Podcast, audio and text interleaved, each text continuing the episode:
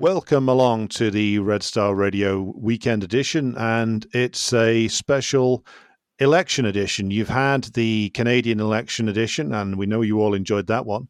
You've had our review of the British Party Conference season, and we know that you really all enjoyed that one. So, uh, to go into the next installment of uh, bourgeois politics, we're going to uh, the most important and central country in the European Union. And we've got a guest along today to talk about that. Layla, do you want to introduce our guest who's joining us today?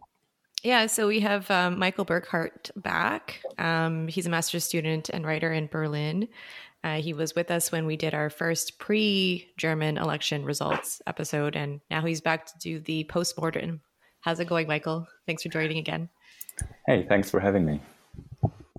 So, um, the German election took place uh, a couple of weeks ago now, but the uh, the parties are still very much in the uh, what will be called the horse trading phase. And so, Michael, can you tell us about what the results were in terms of the potential government formation? And were there any surprises? Uh, what's the picture there at the moment? Yeah, so um, there were quite a few surprises. So um, first of all, against uh, the uh, historical trend, um, uh, Labor uh, won. It has 25%, uh, it, it, gained like 5%. Um, the Christian Democrats, after uh, Merkel's legacy, went down by almost 10%. so they're now um, somewhat even with Social Democrats with um, 24% for the Christian Democrats. The Greens gained, uh, they've got um, 15%, and uh, the Free Democrats, like our German libertarians, um, they were able to, to gain a bit, and um, the uh, the far right AFD, um, they've proven to be quite stable uh, even without any uh, emerging refugee crisis, with about 10%. And the biggest, yeah, the biggest surprise probably is um, the left, the Linke, uh, that uh, fell down uh, below our 5% uh, threshold and only got into parliament by a technicality. So, um, what you have for the first time since 1949 is uh, both uh, Volkspartei, both uh, the Social Democrats and the Christian Democrats, um, together with less than 50% uh, of the vote. Uh, you have a quite fragmented um, parliament now. Uh, it's quite even among all of the parties. Um, which is kind of an erosion of um, uh, the the Volkspartei historically, and yeah, there there are a few things to say about that. Um, one is that um, given that uh, most voters have a strong desire for uh, a significant change uh, after eight years of um, a grand coalition led by Merkel, it's quite it's it's quite uh, obvious that there will be no second, no no more uh, grand coalition now. That um, the most likely coalition is going to be um, the, the traffic light coalition led by um, Social Democrats, the Greens, and the um, Free Democrats. Um, the only really uh, the only real uh, alternative to that would be a, a Jamaica coalition led by uh, Christian Democrats of the Greens and then the Liberal Democrats, the Free Democrats. But uh, that's not that's not likely given that the uh, CDU or Christian Democrats are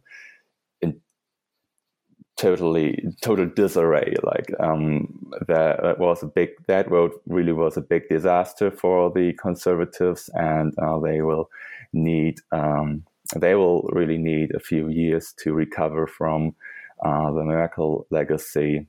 And yeah, just one more thing I would I would add to this is that um, this election, probably more than any election under Merkel, was really an election of uh, desperation. Um, like most voters really wished for change, but um, there was no real candidate that promised them anything uh, like that. So uh, I think uh, up to a week before the election, uh, according to, to polls, uh, 40% of all voters uh, really did not know who to vote for. And so it were mostly minor uh, shifts in publicity that um, may accounted for that SPD victory, which was quite a bad result uh, given uh, the given its sources, given where it's uh, where it once was. And this three-way coalition that you're talking about, so um, it is historically unprecedented in Germany, eh? Like it's been the two uh, big tent parties that have dominated the politics for quite a while. Yes, exactly. Uh, on, on, on the federal level, it would be a, a totally new. It's mm-hmm. unprecedented, but um, like several states already uh, had experiments like that successfully.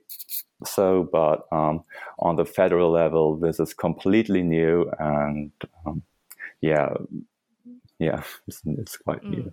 Um, can you talk about the most likely candidate for chancellor, Olaf Scholz of the SPD, and yes. like, what, what, he's about?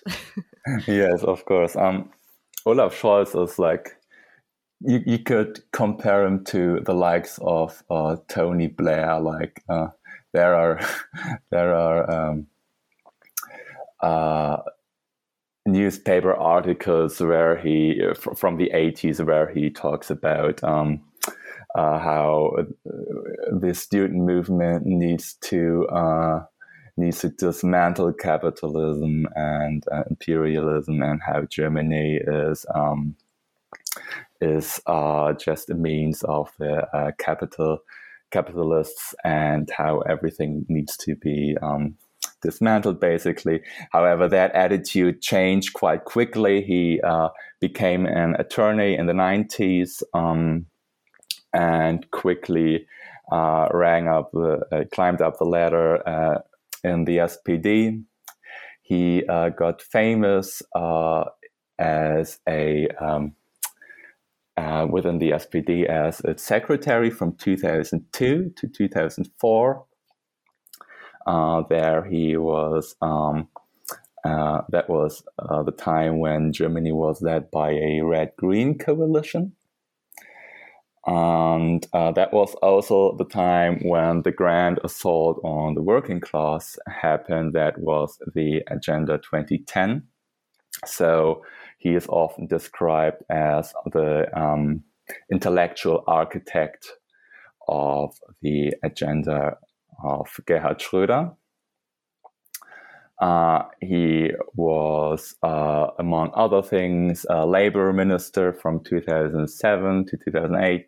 He was um, mayor of Hamburg from 2011 to 2018. Uh, there he got famous for um, allowing uh, the police to use vomitive agents on drug dealers, which caused uh, death. And he was also um, uh, yeah, vice chancellor since 2017 and uh, finance minister.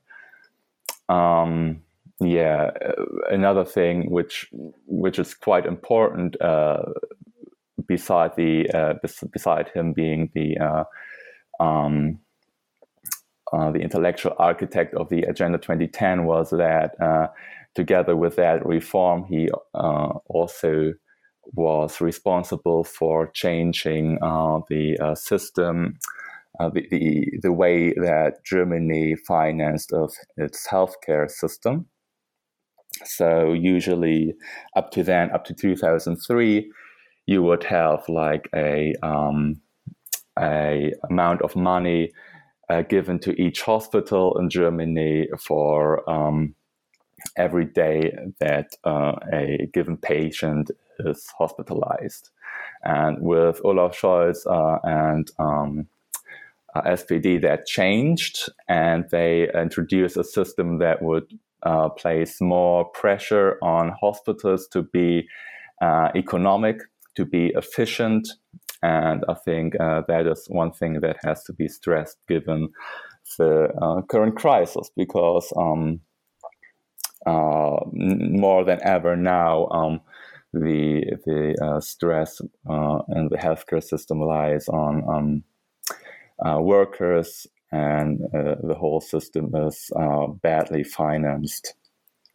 Yeah, Olaf Scholz is in many ways um, the face of austerity, and he was also um, the face of uh, what's probably one of the biggest um, tax frauds in Germany uh, like he uh, had went in, during his time in Hamburg. Uh, one Hamburg bank, it's called the Warburg Bank, uh, had a meeting with him where it was about um, talks where they would need to repay uh, money that they took from um, basically the federal state.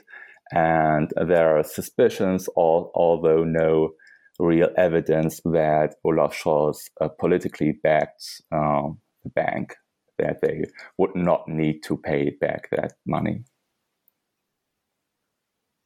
Well, it really does sound like Tony Blair. a lot of similarities, given um, Blair actually started his career as a ambitious young Marxist lawyer. Um, yeah, writing uh, writing um, groveling letters to the Labour Party leader at the time, proclaiming his uh, ardent admiration for the thoughts of Marx in the Communist Manifesto. Um, um, something that he rapidly shed um, when he got a safe seat in Parliament.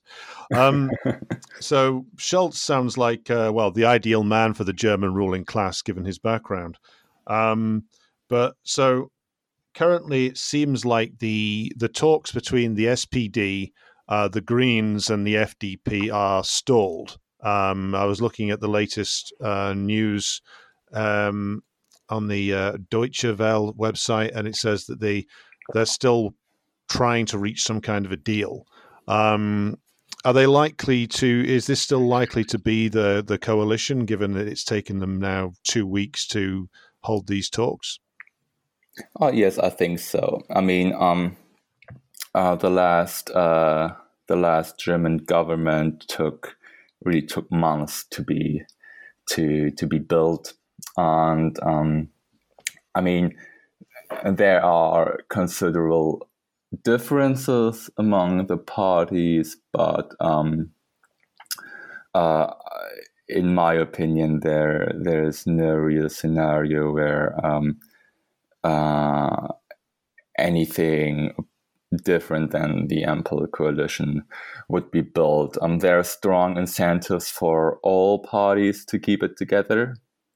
Um, uh, after our uh, 2017 election, the uh, FDP or Free Democrats, uh, they uh, essentially became a meme uh, after they um, stopped the negotiation talks, and their um, uh, party leader, uh, Christian Lindner, stepped out to the cameras to say uh, it's better uh, not to rule than to rule badly. And that, that, that became quickly a meme because, yeah, he, he's he's basically a, a walking joke, and nobody uh, takes uh, any no, nobody would take something like that serious. Like he's a proven narcissist, and their whole campaign was basically his face in black and white everywhere in the streets.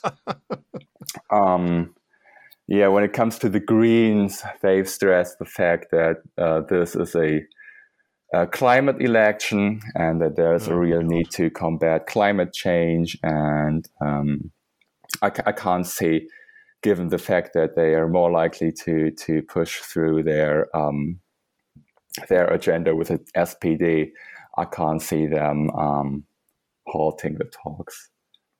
So, just as a supplemental to that, on the specific question of the Greens, when we last spoke, uh, the Greens were very high up in the opinion polls, and like um, the uh, usual suspects of the British left were getting very excited about a Green-led German government, and they fell away to well less than fifteen percent of the vote. So. Why did the the green surge, if you can call it that, fail to materialize? Um, yeah, uh, that's a good question. I, um, it's hard to tell. I mean, I don't like these explanations where you uh, where you just go back to uh, uh, media narratives and bad PR, but essentially that was it. I mean, there are only nuances more than differences in terms of uh, real substantial uh, yeah stuff when it comes to to to what these parties are planning and uh, what these people have in mind. Um, but their uh, the media coverage was uh, particularly um, um, bad for the Greens because um, uh, their uh, candidate for for uh, Chancellor Annalena Baerbock, um, she um, uh, she wrote this book, and there were quite a few reports that uh, she essentially copied. Uh, big parts of some of the passages in the book, and um, yeah, that that really didn't turn out well.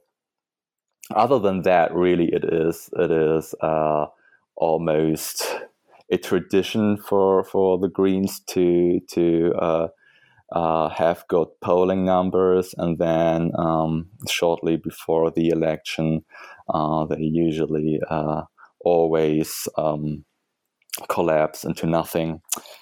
Yeah, but um, it was it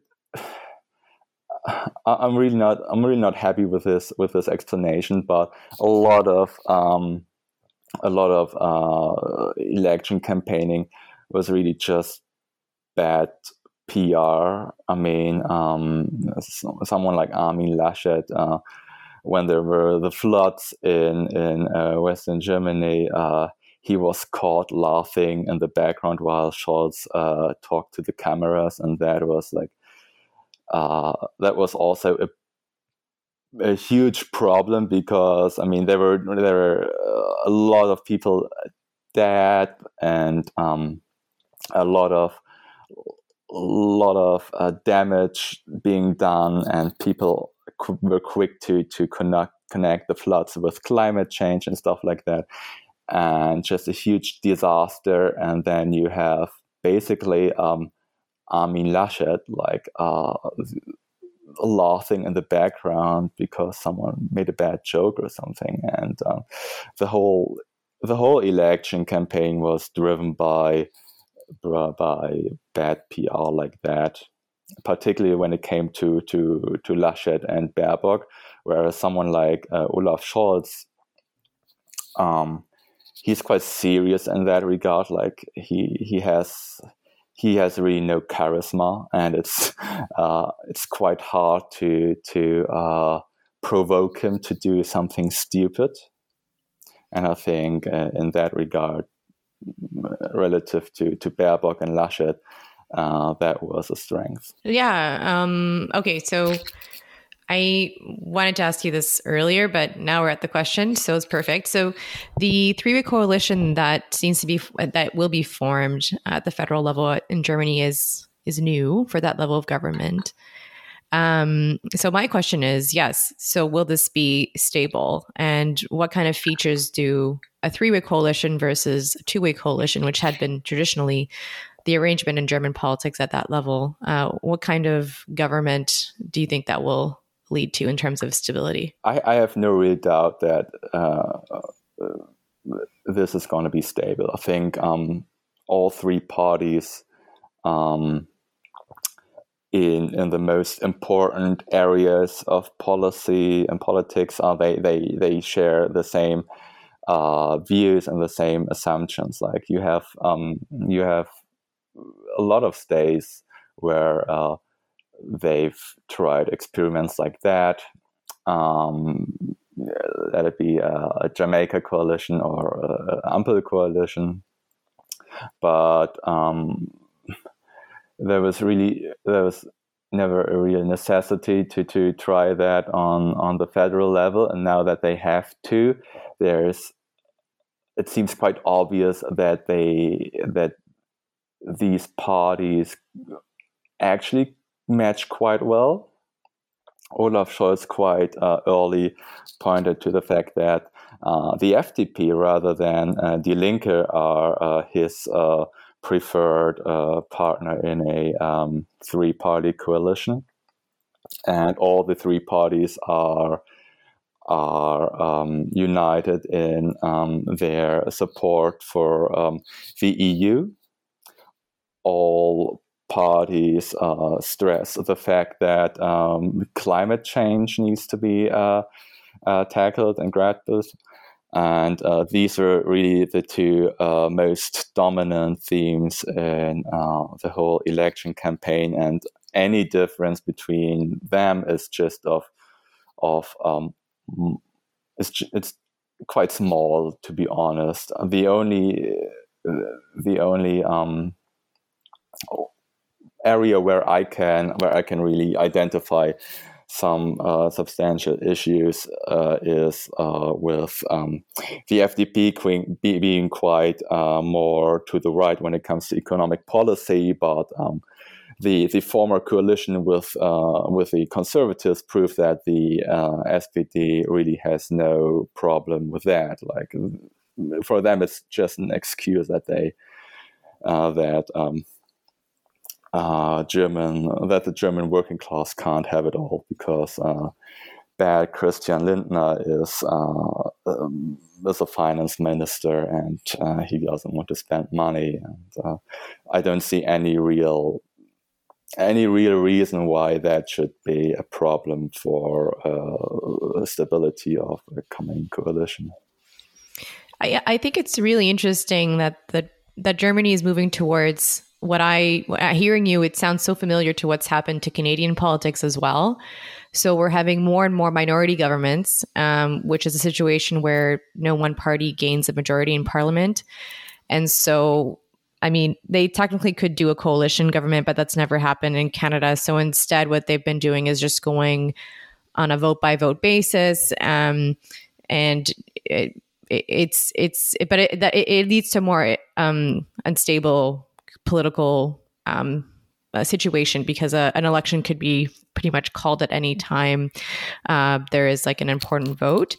Um, so, but I think what's really interesting and familiar to me is the fact that the parties in Germany seem to be getting more and more alike, and there isn't um, a substantial difference between them. And I've I think that's very much happened to Canada. Like the parties are more and more alike, and you're having more and more minority governments, which means that it causes them to become even more alike in practice as well, since they usually don't have an interest in um, triggering an election at any one time, uh, at, at any time. So they they that they're um, encouraged to work together, uh, which makes uh, any uh, differences that they had. Um, uh, it, it, it kind of uh, attenuates that even further.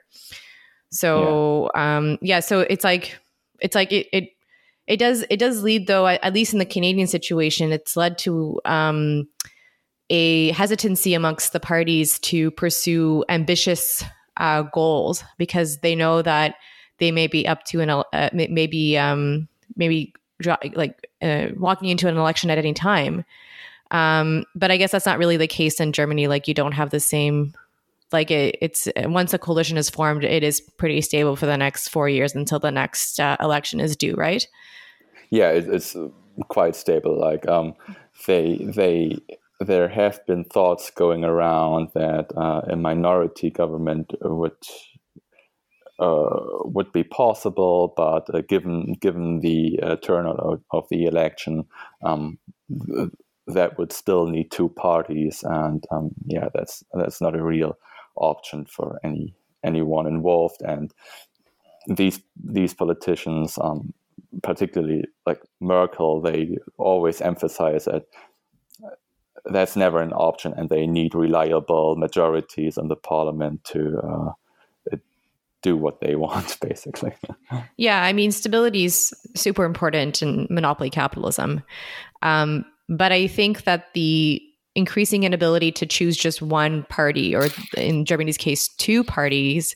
Um, I don't know. It seems like there's le- capital is kind of doesn't really know where to go anymore, but it still it still creates the governments it needs to ensure that stability um, necessary for monopoly capitalism. But yeah, I guess we'll see how this three way coalition goes. I mean, I'm sure it'll be fine. yeah, I mean, in, in, in the case of Germany, uh, because you were talking about ambitions, um, there, there's no real space for anything like that. Mm. Um, yeah, very interesting. Um, yeah, uh, mm-hmm. given given um, given the EU, um, the only aim of, of any of these parties is to hold uh, it all together to mm-hmm. to uh, stop the EU from collapsing, to maybe postpone its decay. But other than that, um, I mean, they're only empty phrases when it comes to real substantial issues. Uh, when when uh, like a year ago, uh, there was a poll that indicated that uh, the most important um, question for German voters uh, was, uh, beside uh, climate change, the question of migration. And migration played virtually no role in the election whatsoever, because frankly, there's there's no room for that. You can't discuss it really because uh, most politicians only uh, say that uh, will only say that they try to opt for a European solution, which means that uh, in in the shadows of Brussels, they will try to to uh, get some shady deal with uh, Erdogan or whatnot in order to keep the migrants away, so that the AFD won't grow in its strength. And uh, same as with with mm. industrial policy, you you just can't you can't pursue any industrial uh, program within the EU. You can't you can't ensure uh, a, decent uh, standard of living in the German countryside uh, within the EU. You can't really uh, do anything substantial. That's why uh, the German political system is in a in a in, is is just uh, busy keeping the EU together and uh, halting its decay. Mm. You want to go ahead, Alex? Yeah, that's actually leads to. Um, I'll jump forward slightly in the questions because you started talking there, Michael, about the priorities for the new German government from the German ruling class, and from what you're saying there, like the priority from the German ruling class is keep everything going as it is. Would that be correct to say? Yeah, yeah. I mean, um, th- that's always like the underlying aim, like um, keeping. Uh, not having the EU collapse, the the old Merkel mantra: uh, if uh, the euro fails, um, the EU fails. Uh, that's basically still working for all the parties. So um, uh, that's the premise with which every every party is operating. And uh, new in the uh, 2021 election is that um, uh, the issue of climate change has has uh, has come to the attention of the public, and um, that um, almost every party, with the exception of the AFD, is committed to uh, combat climate change in in a very disastrous way, basically. Uh, how, how disastrous do you mean? Um, so, uh, since I think it was since 2000 or something. Since in the last 20 years, basically, the uh, uh, the energy prices in Germany raised by 130 percent. Um, it the whole issue of um, of uh, promoting more renewable energy has been has been basically a, a, a war against uh, working class people. I mean, many of these people can't or, or, struggle to to pay their bills, uh, particularly when it comes to to uh, energy, when it comes to housing. Um, uh, the the uh, the CO2 tax that is now um, the, the, the, carbon tax that is now being discussed in, in uh, German media um, is another is another puzzle. Uh, it, it is uh, like the the rising energy prices. Um, this is something that affects everyone, and yet you find uh, people in the media saying, "Ah, yeah, this is good actually because uh, this way we." Uh, won't consume as much energy, and uh, this this way we're going to combat climate change. You have someone like Katharina Barley, who is uh, from the Social Democrats and uh, vice president of the EU Parliament, who who uh, uh, said that uh, the, the cheapest kind of energy, she, she said that in, in, in, television, the cheapest kind of energy is that energy that you didn't consume in the first place. So this wow, um, what a profound statement! Yeah, yeah, that is really some genius shit. Um, let that let them eat cake, you know. Um, yeah, it's it's uh, it's it's really uh, puzzling to me how how you can dress up uh, such an such an obvious attack on the living conditions of normal people as a way to to quote unquote save the world. Um, yeah. Like Fridays for Future was uh, was such a big media happening in, in Germany. It was uh, so vividly covered. Like you had these uh, you had these kids in, in TV all the time, and uh, the moment uh, some some uh, industrial worker starts to to uh, mobilize against these plans that actually threaten his living conditions, these people are decried as um, as reactionaries. Like mm. right now, you have uh, Volkswagen in Wolfsburg openly uh, openly playing with the idea of firing up to thirty thousand people because now they have Tesla near Berlin, and uh, Tesla is way more efficient than uh, Volkswagen. And um, the, the, German car industry needs uh, capitalist rationalization. They need to get better. They need to be to, to stay competitive. And this is now done under the umbrella of um, saving the world. And uh, a lot of people are, are rightfully so um, viewing this as a threat to their living conditions. Well, and correctly so as well. I mean, um, energy prices here have tripled over the last 20 years, or they've always mm. been above the rate of inflation ever since the, the energy market was privatized and uh, then deregulated in the late 80s.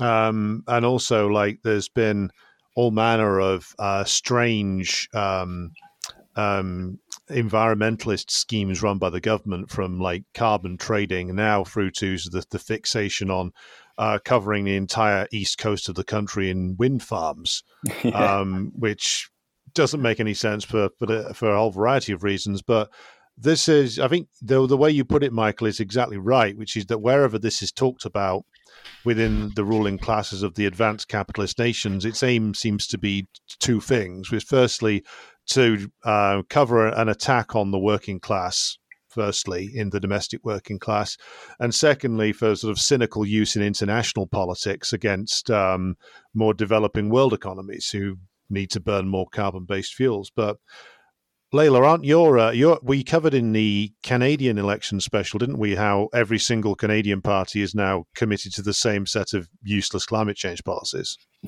Yeah, yeah. Interestingly, it's a, that's another similarity that I was um, forgot to mention. That um, yeah, all of the Canadian political parties are committed to dealing with climate change. Uh, it's a difference in degree amongst the parties versus in kind. I think um, it's interesting because during the last Canadian election, the, there was a um, during one of the debates, the moderator asked the Green Party like what the point of that party was anymore because all of the parties in Canada have taken up the mantle of saving the planet. And similarly, as to Germany, although we haven't had this kind of propaganda yet, um, energy costs have been increasing drastically, at least in my province in Ontario. Um, but I think that there are, I, I, to ask you, Michael, like uh, Germany is still, despite decreases in this regard, it still does a lot of manufacturing, especially for European standards. Um, so uh, in Canada, there is still uh, an interest amongst the capitalists to keep energy prices relatively low because it is an input cost for the manufacturing that happens. But I think that their interest in this has been decreasing as manufacturing has decreased as well. Um, so, is, is that a, a, concern as well for the manufacturers of um, of Germany, increasing energy costs? Yeah, yeah, it it, it is. Uh, I just read a statement where um, Olaf Scholz also um, emphasized the need to to uh, keep relatively low energy prices uh, for in, in, order to to to stay competitive on the world market. Yeah, uh, but um, like the issue is just that um, 2011, uh, 2011, 2011, we, we, de- we, declared the end of nuclear energy after after uh, Fukushima and after Merkel, who who, who studied physics, uh, found out that uh, uh nuclear energy might lead to some um, yeah externalities. Let's say um, we we we likewise. Um, want to to to um, exit coal, but uh, given our uh, exit from nuclear energy, our exit from coal energy will be quite delayed if we don't, I don't know, put up a windmill every two meters or so.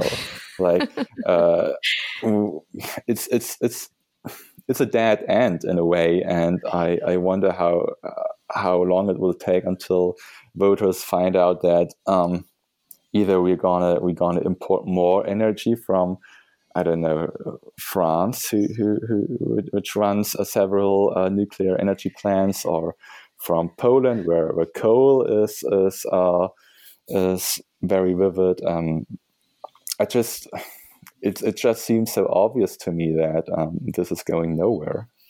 Mm. Well, um, so there are the the kind of the core parties that exist. Um, so one would expect that in a situation of a bit of gridlock, uh, ideological gridlock amongst the main parties, uh, it opens up a possibility, an opening for other smaller parties to um, seize. Uh, but uh, Die Linke, uh, German's left party, got a bad result. Um, so do you think that, you know, perhaps with this new what is sounding to be like a new another few years of gridlock and um, pseudo action. Do you think that Die might um, recover? Um, I don't know. It it, be, it it, depends on what you mean by recover. Like I, I I don't I don't think that we will ever see uh, um, Die Linke again as as we did uh, after um, after uh, the Agenda 2010 and uh, particularly after uh, the um, financial crisis, um, because um, what has been tried then was some sort of coalition with um, the old industrial working class. And um, given the uh, discussions that are happening right now within the party, I don't see that coming back. I, I, I can't I can't imagine um, Die Linke uh, going back to that path, and I can't imagine them being successful even if they tried. So Die Linke was in Eastern Germany always um, the successor of the Socialist Unity Party, and for a lot of Eastern Germans, um, it was just voting for Die Linke was just a means of um, ensuring ensuring that their interests as East Germans uh, are going to be taken seriously on the federal level. And uh, whereas in the West it had more like a character of a uh, of a protest party against um, against uh, social democracy a la uh, Olaf Scholz and Gerhard Schröder.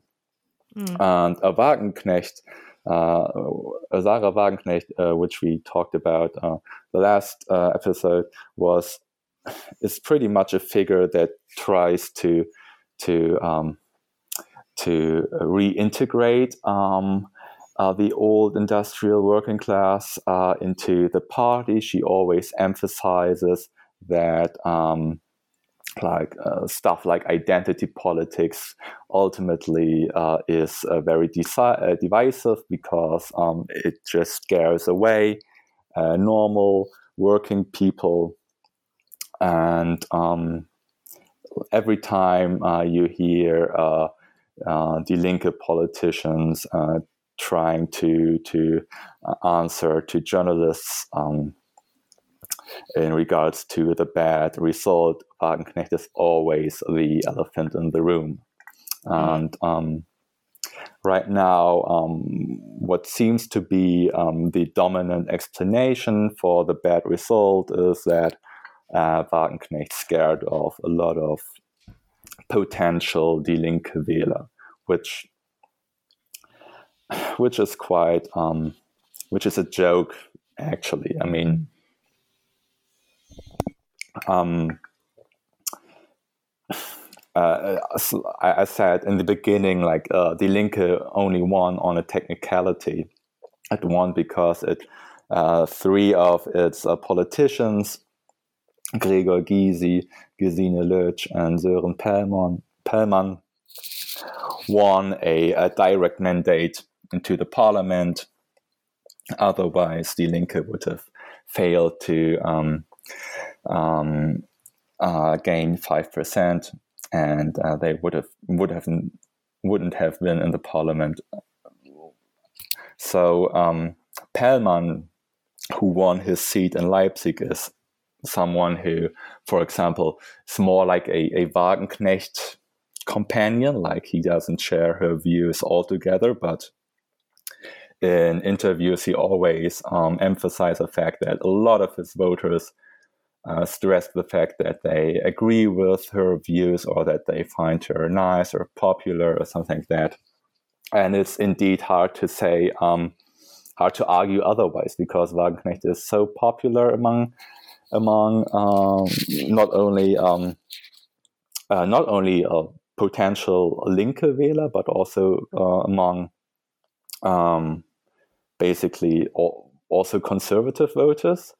Um, she's always on TV. Uh, she has her own uh, YouTube um, show where she covers news and kind of tries to give her own version of um, of uh, yeah truth. I don't know and that's utterly utterly popular like she people go to her speeches when she arrives um, even even her enemies within the party invite her to to give a speech because otherwise no one would come no one would care because the party has no real mm. has no real figures no one who who um, is capable of of sparking a bit excitement uh, throughout um, voters.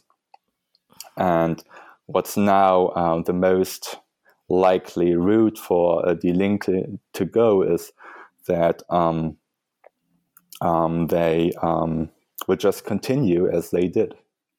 Hmm. There is no real no real incentive for them to to uh, change because um, because um, basically it's in their class interest to to to to split the working class into two halves, into mm-hmm. one half that uh, agrees to uh, a process of capitalist rationalization, where you uh, lose uh, your job if it's um, if it's uh, uh, a job based in fossil fuel industry, or um, otherwise when you have a good job, a job that is I don't know in the service sector you you are one of the lucky ones and you can call Die Linke your ally and mm. you can fight patriarchy and uh, uh, nationalism and um, nothing will essentially uh, change. Mm. Yeah, mm, it sounds like a, an attempt at another petty bourgeois radicals uh, party. Um, yes, um, that, I, I don't know if you've heard of it, but there was a there was a um, referendum on on uh, rents on uh, so in, in Berlin they uh, tried to. Um, mm-hmm. socialize um, housing and um, they actually uh, won so uh, the referendum uh, was voted uh, with yes. And now um, the Senate in Berlin has the task of um, kind of socialize um, big housing companies, and mm. Uh, what what um, some of the party intelligentsia now states is that actually this kind of uh, politics is uh, the way to go for uh, Die Linke in, in its near future. And what I would say is that it's um, totally symptomatic of, of, um, of German leftism because um, something like uh, socialized housing, it's also, I would agree that it's uh, in some respect um, a good idea and that uh, you shouldn't uh, let housing to be a, a part of a an issue of a world markets. But um, what these people uh, sell is basically um, state capitalism as, as the way forward. And um, if you look at German rents, they have um, they've been uh, they've risen quite uh, quite harsh. Um, mm-hmm. The housing prices are very very high, particularly in, in Germany but mm-hmm. that is not only due to um, private uh, due to private companies, but also due to the fact that there is a huge rural exodus in Germany. There are mm-hmm. no attractive attractive living conditions in um, mm-hmm. in Eastern Germany, and also uh, Berlin is, I would say, the the international refuge of uh, the creative class. Like you have mm. so many people going there. Um, as uh, the former mayor of Berlin, Klaus Wowereit, said, Berlin is poor but sexy. Like there is no money to finance shit, but you can. but the very least you can do is is uh, attract all the people in the world to to go uh, and and found a startup in Berlin. And yeah. Um, yeah, that, that's the way to go for them. And uh, what they view as a solution for this uh, sad state of affairs is just uh, let the state do it. I mean, it's such a classic petty bourgeois approach to this problem because, um, of course, housing is one of those things that affect the petty bourgeoisie um, in a way that that is bothersome enough for them to action politically. Um, but approaching it in the way of of socializing housing or or just addressing housing costs alone will never solve that issue because the real issue is a differential between rents and wages. And so, if you're still seeing declining wages overall due to increasing living costs, it doesn't matter if you address like maybe you you kind of reduce rents a little bit. Um, wages in relation will still continue going down, and life as a whole will become more and more unaffordable. The only real, uh, I well, I, the the real approach, in my view, is to increase wages, which which can only come from the working class. It can only come from working class activism. But the petty bourgeoisie never approach that issue in that way. They always seek, you know, for instance, making it easier to buy a home, um, or trying to get the government to, um, you know, impose. Uh, uh, rent controls and things like that. Not, those things are helpful to a certain degree, but um, they're only temporary fixes. And as you say, it's a more of a symptom rather than addressing the core issue here, which is a differential between housing costs and wages, which can only be addressed not by like you can only address it fundamentally by raising wages overall. Um, yes, exactly. Classic issue. We have the same exact problem in Canada. It's the same exact thing and the same um, kind of uh, uh, approaches are being tried, but with even less success because uh, we don't have a referendum on housing costs in Toronto never happened. um, okay, so maybe I'll ask uh, well, yeah. So okay, so there's the Die Linke. What about the AFD, which is the other kind of fringe far far right party in Germany? So Die Linke is like far left, I would say, and AFD is far right. Have they gained any support?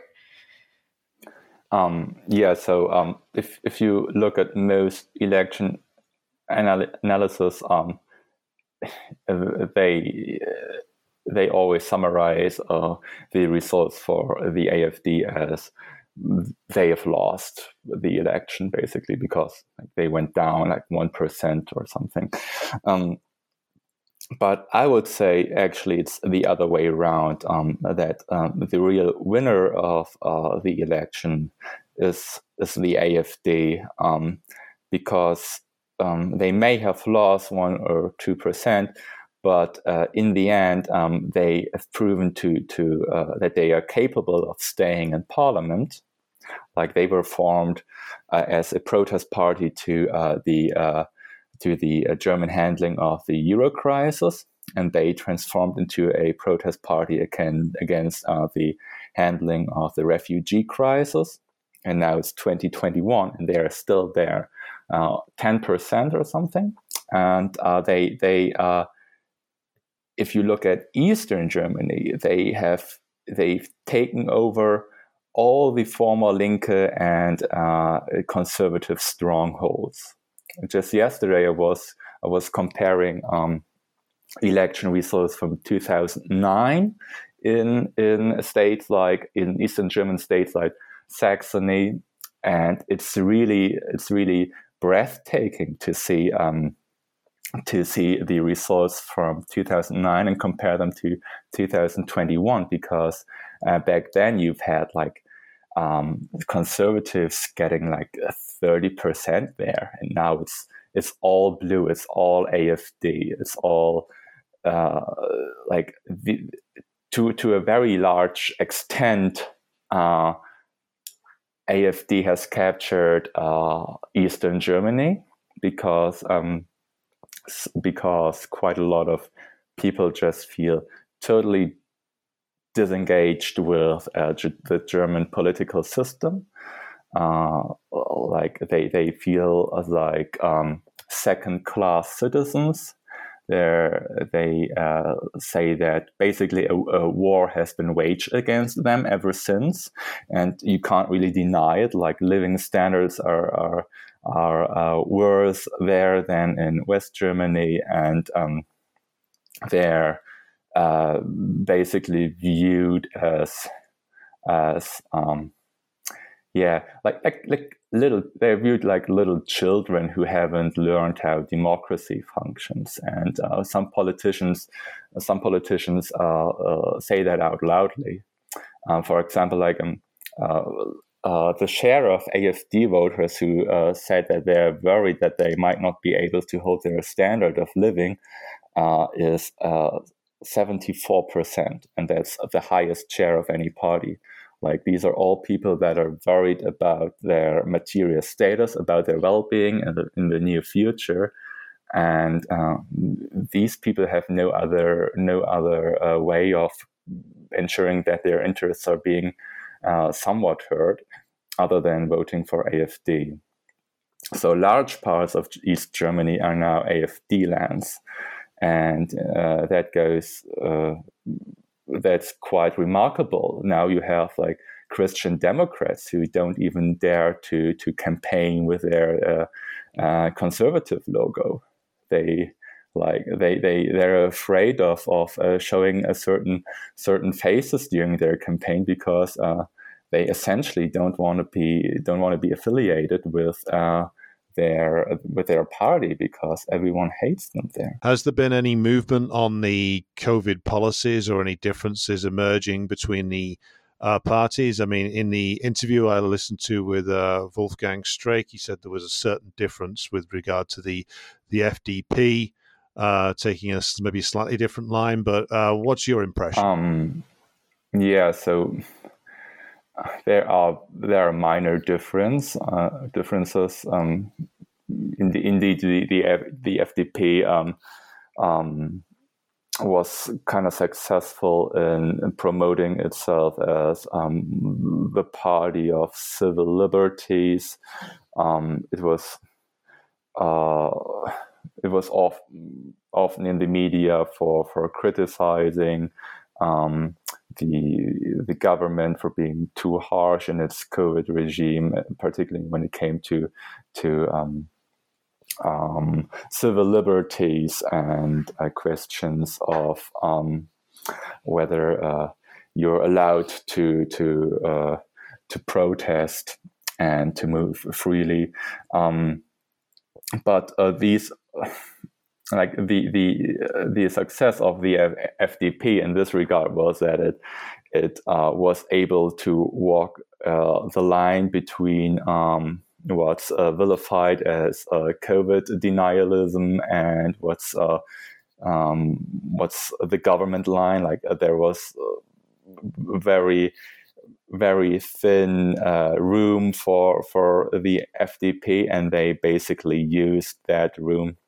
Other than that, um, uh, there is there is no real um, pluralism between uh, the parties, and um, most differences are more in detail. So, so one thing you you you you might need to know about um, the COVID regime in, in Germany is that in order to participate in uh, social life, you uh, either need to be, you need to be either um, vaccinated, uh, recovered, so recovered of COVID, or you need to be tested. And until uh, Monday, um, this this Monday uh, you uh, you were able to get tested for free, and this uh, test certificate would be valid for 24 hours, and then you were able to to go into to um,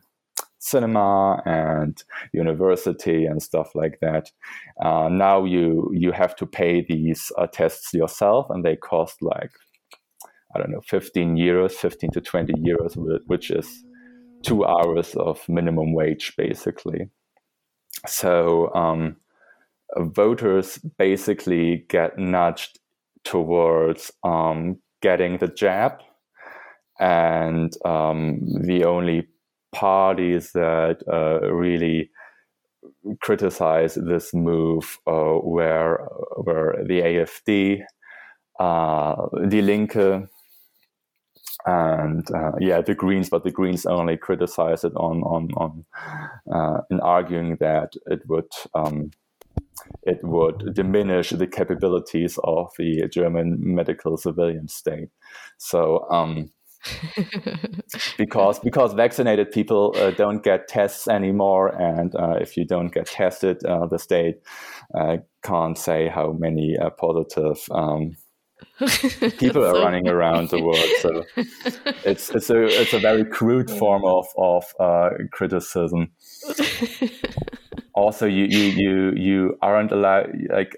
like judges uh, have moved on to to uh, ban demonstrations against COVID in in uh, advance because wow. Uh, they argue um, the demonstrate uh, the demonstrations um, the people there they are not going to use masks and they are, aren't going to uh, social distance from one another and um, on that ludicrous basis they they um, they basically ban uh, civil liberties. They, they ban your right to vote uh, to, to demonstrate.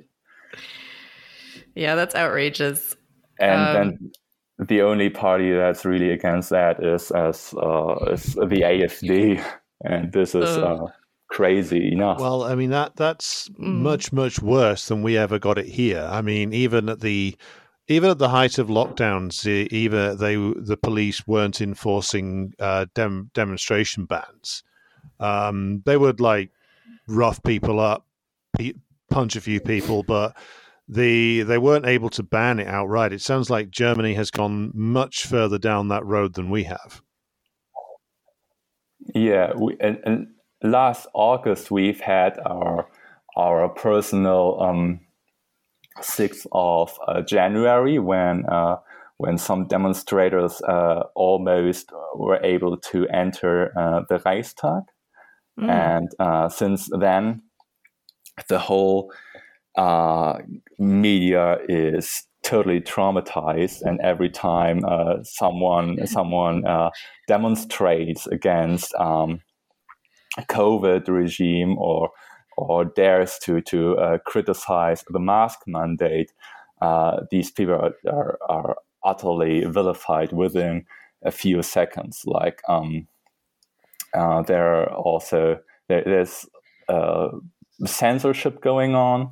Um, Facebook banned uh, certain uh, chat rooms where um, yeah, so-called anti-vaxxers discussed uh, uh, politics, and um, there's a real, real, um, there's a real fight against these people. I mean, these people are are demonstrating uh, for their civil liberties, and they basically, I mean, not using a mask uh, when you're outside voting, uh, demonstrating, that's basically civil disobedience, uh, not more. And these mm-hmm. people act like you're going to to to to kill your grandma. And um, like politicians from Die Linke, they say like uh, banning demonstrations is really bad, and you shouldn't do this.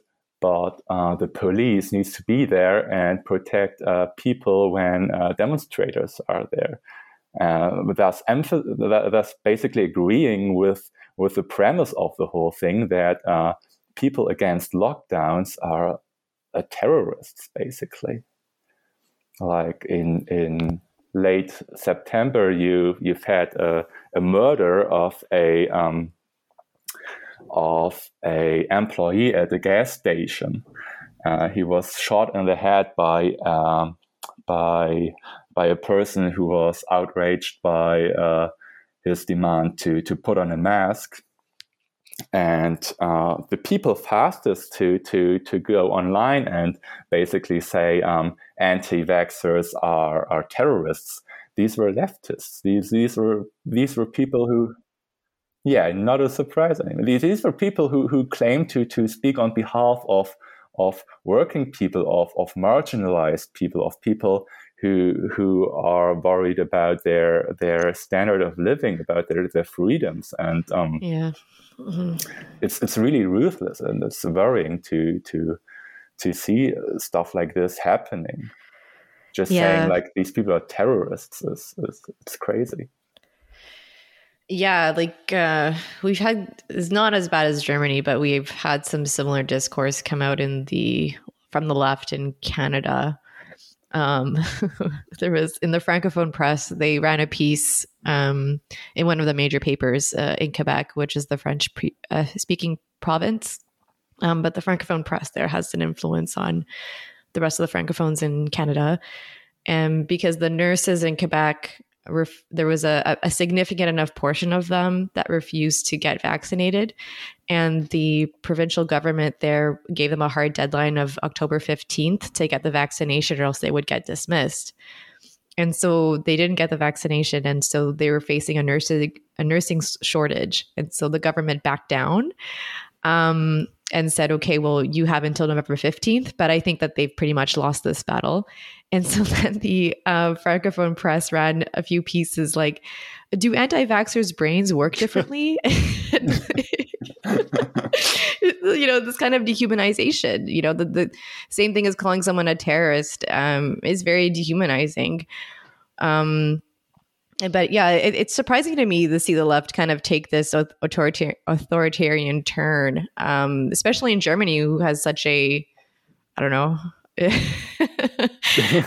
more, more like uh, a more vivid history of um, this kind of thing. At, le- at least the British ruling class lie about the fact that they used to believe in it. Yeah, but, but the, the way these people turn it is that uh, uh, anti-vaxxers are um, are actually uh, right wing, and these are all uh, uh, nationalists, if if not fascist. And if you actually go on and uh, even if you if you read um, studies about these people they are so diverse these are often often very weird people with with like with strange habits like they they they dance around and and uh, worship i don't know worship some some oriental gods or something but uh, most of the time these are not these are not fascists. These these are not people who have any problematic views. These are just people who are very concerned about their civil liberties, and uh, particularly the the AFD was was not successful in mobilizing these people.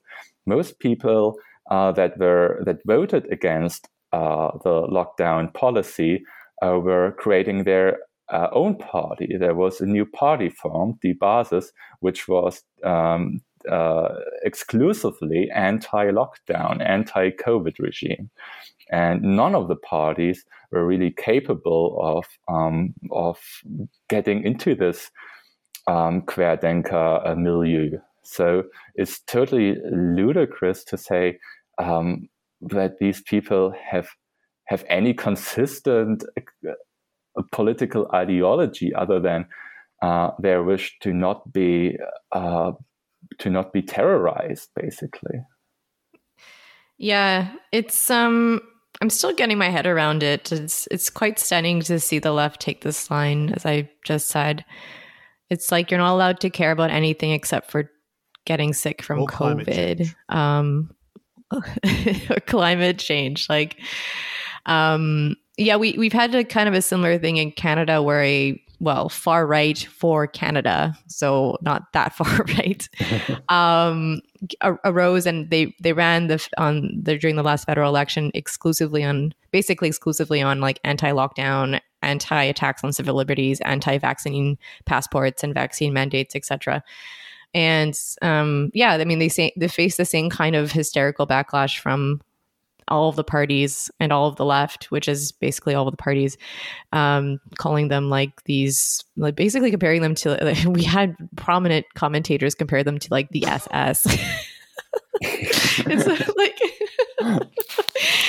so it's um yeah, I don't know. I, I think that I, I maybe I'm I'm thinking maybe the left is not thinking this through. Maybe they think that the government will just is truly just you know watching out for your health and safety, and they're going to restore civil liberties and rights when the you know crisis is over or something. But obviously, it's that's not the case.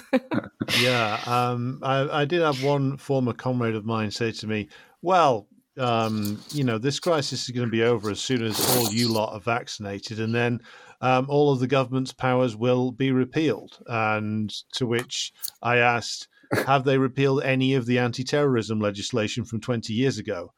Uh, no, yeah. but this is different. um, I mean, the the left in Britain, especially, has to continually create fantasy enemies for itself because it's chosen to ignore the real nature of British capitalism for a very long time.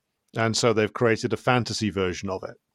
Uh, where it will conduct yeah. vigorous fights against the fantasy version of the ruling class whilst siding with the real ruling class, um, which seems to be a pattern that's going all the way across most of the advanced capitalist nations now. Yeah, yeah, exactly. This is the same thing in Germany. Like, uh, they they they pull off the same the same thing uh, as they did with with Donald Trump. Like, um, the enemy is at the same time totally stupid, and they they are uh, they they can't do shit, and they're all weirdos, and uh, totally uh, silly and you shouldn't take them seriously. At the same time, they're dangerous fascists. They are all uh, there is a silent uh, majority. They uh, and the, the, the fascist takeover may come anytime soon. They've been in front of the Reichstag, and uh, watch out because uh, yeah, uh, Hitler is going to pop up again. It's it's it's just like you can't. It's so stupid. Just yeah. The, I think it maybe makes a bit more sense than the German situation, but imagine that discourse, but in yeah. Canada. Hitler's going to come to Toronto for the vegetarian food. but it is it is very silly in Germany as well. I mean, yeah, it, it sounds like it's a it's a tough um, tough uh, thing, a battle to fight for those in Germany who are trying to defend basic civil liberties and rights. Um, you know, surprisingly, I, I guess. Um, so maybe we'll ask you like the the final question we had, or Alex. Uh, you yeah, you go ahead and ask the final else? question. Yeah, I'm trying not to just talk about COVID all the time. It is something of our brand, though. um, so Wolfgang Streeck, who was a really good kind of German uh, uh, political theorist uh, and commentator, observed um, that Merkel's time in office was defined by her keeping everything unchanged. Um, and do you agree with this? And do you think that uh, Scholz will likely take uh, um, the same approach, or do you think he might um, change from that approach? Yeah. Um, well, yeah. M- I think I, I said it the last time already, but Merkel's really uh, yeah the the the best kind of narcissistic ad hoc crisis manager you can you can envision. Like uh, she look in look into her eyes and you look into the void. There's nothing behind that. There's just uh, uh, the will to power and everything she did, every every um, change she oversaw was for purely opportunistic reasons. Like there was ne- there was never a debate about some supposed grand vision of society that uh, that's underneath uh, Merkel's legacy. There was only ever crisis management, uh, and every decision uh, she she made was informed by uh, by uh, her will to to power, and. Um, with with Olaf Scholz, we basically we basically have now the, the male version of, of Merkel, um, Merkel 5, mm. if you will. Uh, they're, they're, he, he's even copying her now in terms of gestures and and mm. his whole way of, of talking. You, you, you're very lucky to not speak German, but if you ever happen to listen to a, a speech given by, by Olaf Scholz, it's, it's just it's it's painful. It's you, that that that man has no charisma. That man has no vision. It's it's just about managing the state of affairs. It's it's nothing. Like his whole campaign was based on uh, respect and uh, putting up the, the minimum wage on, on two euro per hour. And that's it. Like there was nothing that that was in any way uh, substantial or something, and that's totally consistent with this whole legacy, both as both as an old school uh, SPD ghoul and as a, a, a, um, as a vice chancellor of Germany as an, and its its finance minister. Like there is such a big fear of populism in Germany uh, throughout the whole society, uh, mainly driven by by the media. Um, that you that any any di- diversion, any any any uh, display of emotion uh, in in during the campaign was immediately uh, interpreted as as populism, as as oh, interesting, as hmm. something bad, like Mm. Um, uh, the the the four years of of Trump's presidency, German news were full of Trump news. There was always some apocalyptic headline about what what Trump is now going to destroy. Likewise with Brexit, we I, I every time I read uh, the uh, about the disastrous consequences of Brexit, every time every day you can you can just open any random newspaper and you will find uh, another another uh, evidence that Britain is uh, Britain is decaying, that Britain is uh, now with Brexit uh, going to, yeah, to vanish. Well, they're right. I mean, um, I just came from a gunfight at a petrol station uh, over the over the last can of uh, diesel. Um, that, which is, if you didn't know this country at all, you'd think that's what we were all doing. yeah, exactly. Uh, I mean, uh, it's it's an apocalypse. Uh, outside the, the, the, the, borders of Germany, there's only there's only misery, and the only the only man that can save us essentially is Olaf Scholz, and uh, his he's on his mission to to to fulfill the legacy of um, Angela Merkel, and uh, I wish him good luck. But we shouldn't we shouldn't expect any change any change at all mm-hmm. as i said like their task is to ensure that the eurozone runs at long as long as it can and anything on top of that uh, it's it's just up to to externalities it's there's there's uh, nothing to be expected well, we didn't know how mm. good we had it with Boris because uh, uh, he he may be uh, an unreliable, lazy slovenly fool, but he is at least entertaining. Though I will say, um, if you think Olaf Scholz is boring, try sitting through an entire speech by Keir Starmer. That that man could that man could bore wallpaper off a wall. I think um, this like um, you know, political uh, sentiment against emotional outbursts is very interesting because I feel it's a bit the, the opposite in the West, or at least in Canada, the United States, where we have politicians crying on TV all the time. I think it's interesting that German they don't like that too much.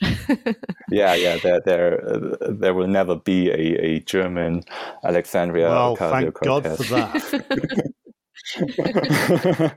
See, that's yeah. one thing you guys have over the rest.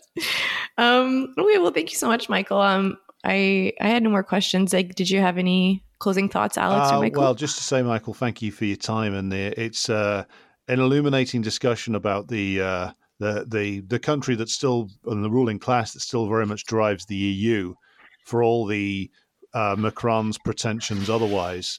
Um, what the government in Berlin decides is today is what the EU will probably do tomorrow. Uh, though, as you've been saying all the way through this, how much longer this rather unstable equation can last is an open question, given that um, the amount of resources and political capital they've had to spend to keep it going over the last 10 years. Whether it can last another 10 is another question. Um, but did you have any final thoughts on this? Um, no, not really. I have nothing to add to that. well, in that case, uh, thank you for your time. It's been a really good discussion, Michael. Yes, thanks for having me. so much.